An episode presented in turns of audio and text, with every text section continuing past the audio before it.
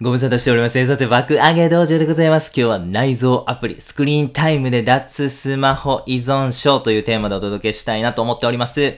コンテンツブロッカーですね。えー、iOS であればスクリーンタイム、Android OS であればデジタルウェルビーイング、脱スマホ依存症にこれらのアプリ活用してみてください。スマホ依存症の怖さをちょっと先に確認させてください。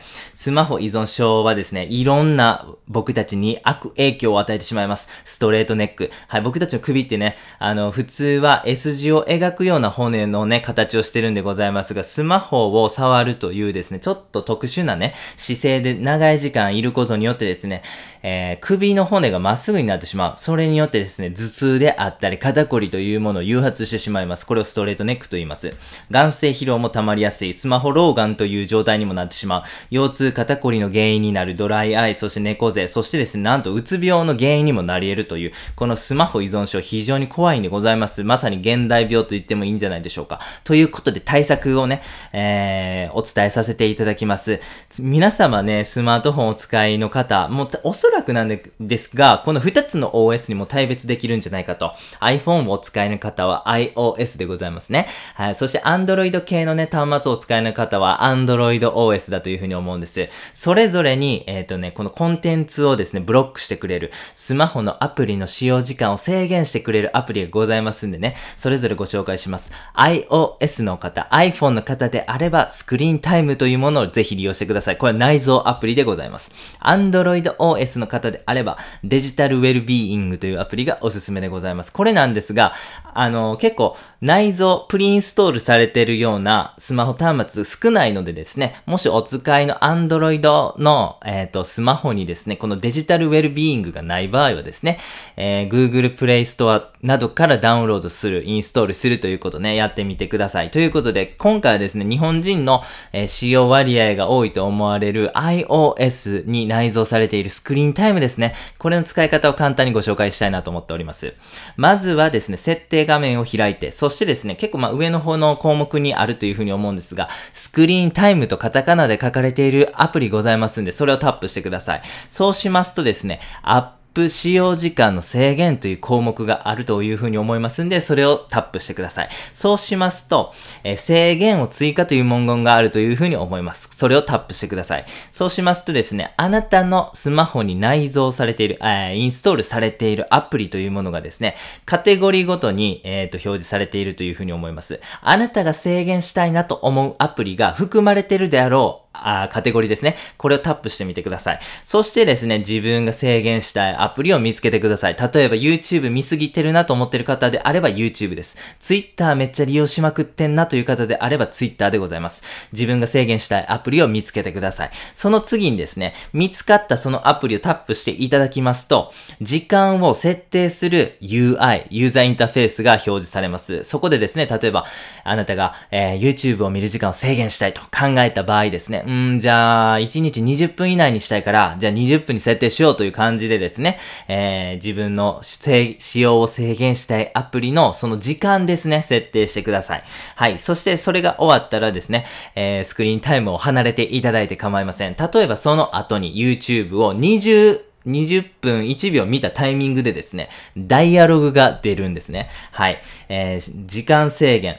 えー、で、えー、例えば YouTube の使用時間を超えましたと。はい。制限時間を超えましたみたいなダイアログが出るんです。はい。で、僕たちはそれが出ますとですね、選択肢は2つあります。OK というボタンをタップしますと、そのタイミングでアプリを終了します。そしてですね、制限を無視というものを、えー、タップしますと、続けてですね、例えば YouTube であれば YouTube の使用ができるということでございます。はい。これがですね、えー、このスクリーンタイムの使い方と、効果的な使い方と実際の使い方使った時の挙動でございますね。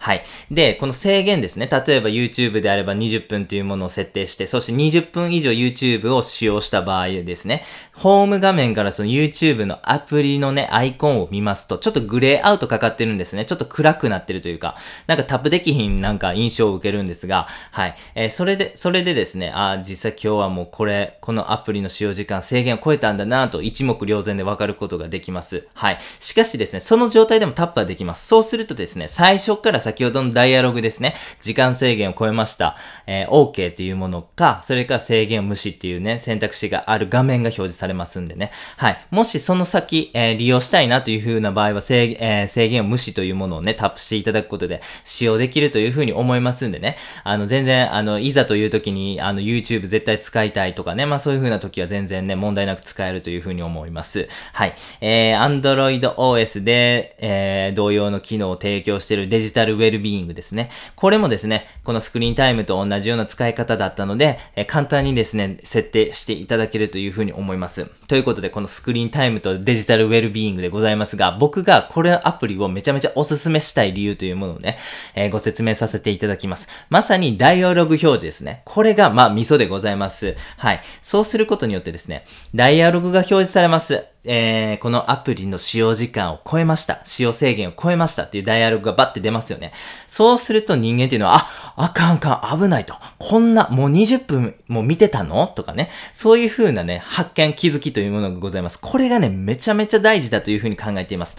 どういうことかと申しますと、この、えーダイアログが出たタイミングでですですね、僕たちはマインドフルな状態に戻れるということがございます。はい。例えばなんですけども、2チャンネルまとめサイト見てて、気づいたらもう日が暮れてたわとかね、YouTube 見てたら貴重な日曜日を終えてしまった。そんなこと皆さんも経験あるというふうに思うんです。なんでそんなことが起こるかと申しますと、僕たちはマインドレスな状態で、そのコンテンツを楽しんでいるからなんですね。マインドフルな状態とマインドレスな状態。これをですね、僕たちというのは行き来してます。マインドフルな状態というのはどういうことかと申しますと、目標に向かってフォーカスしている状態です。マインドレスな状態というのは、えー、そのも、マインドフルな状態の反対ですね。えー、なんか注意散漫で、やるべきことも特になく、何も、えー、特に集中せずに、漫然と過ごしている状態なんです。はい。マインドフルな状態であればですね、僕たちは正しい行動、理想の行動、有意義な時間の使い方ができます。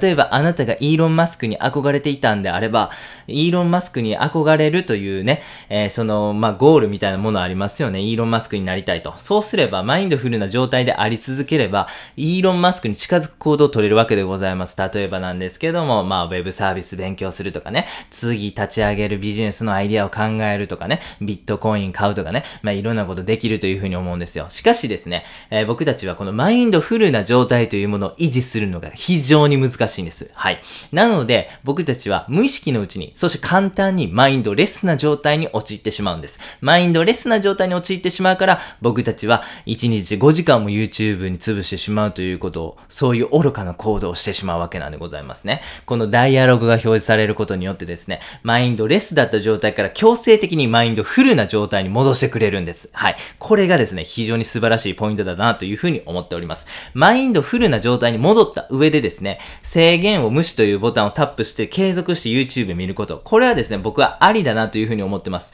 はい。えー一番ダメなのは、マインドレスな状態をキープすることだというふうに思ってます。マインドフルな状態で YouTube を見る、Twitter を見る、Facebook を見る。これを選択する分には僕は問題ないというふうに思ってます。なぜかというと、マインドフルフルな状態であれば、それはしっかりと自分の中で割り切って、そして自分の中で選択した行動だからなんですね。はい。でも僕たちは、あの、よくあるのはマインドレスな状態にいつの間にか陥ってしまってて時間を無駄にすること。はい。一番ダメなのは無意識に大量の時間を消費してしまうことだというふうに思うんです。ですので、このね、えーデジタルウェルビーイングであったりとかスクリーンタイムというものが非常に効果があるというふうに思います。はい。なんかすごいね、説明もなんかわちゃわちゃしてて分かりにくかったと思いますが、まあ、シンプルに申しますとスクリーンタイム、そしてデジタルウェルビーイングですね。これ利用してください。めっちゃメリットあります。で、もういらんと思ったら、その設定ね、捨ててもらったらもうすぐに元に戻りますんでね、やってみるのはただ、そして、えその恩恵を、えー、きっと受けられるというふうに思いますんで、非常におすすめでございます。ということで、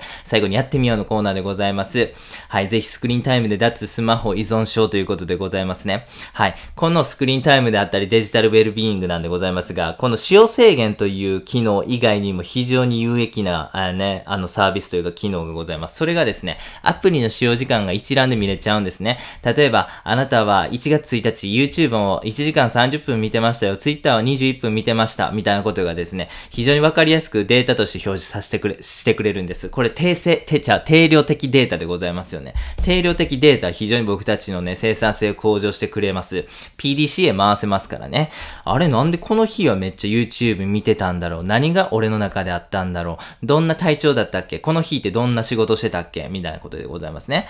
あ、なんか、早起きした日は Twitter の使用時時間が少ない傾向があるな。ってことは早起きするってめっちゃメリットあるんじゃないの？みたいな感じですね。この定量的データを分析することによって傾向と対策ですね。これが非常に打ちやすいんです。そうすることによってですね、簡単に脱スマホ依存症になったり、えー、を、えー達成できたりとか、あと本当に自分が大切にしたいね、えー、活動みたいなものにですね、フォーカスするという効果ございますんで、ぜひやってみてください。本当に繰り返しになりますが、スマホ依存症ですね。これめちゃめちゃ怖いんでございますね。ぜひそのリスクを避けるためにも、この、えー、スクリーンタイム、そしてデジタルウェルビーイングでございますね。えー、ぜひ利用してみてください。本日は以上です。ありがとうございました。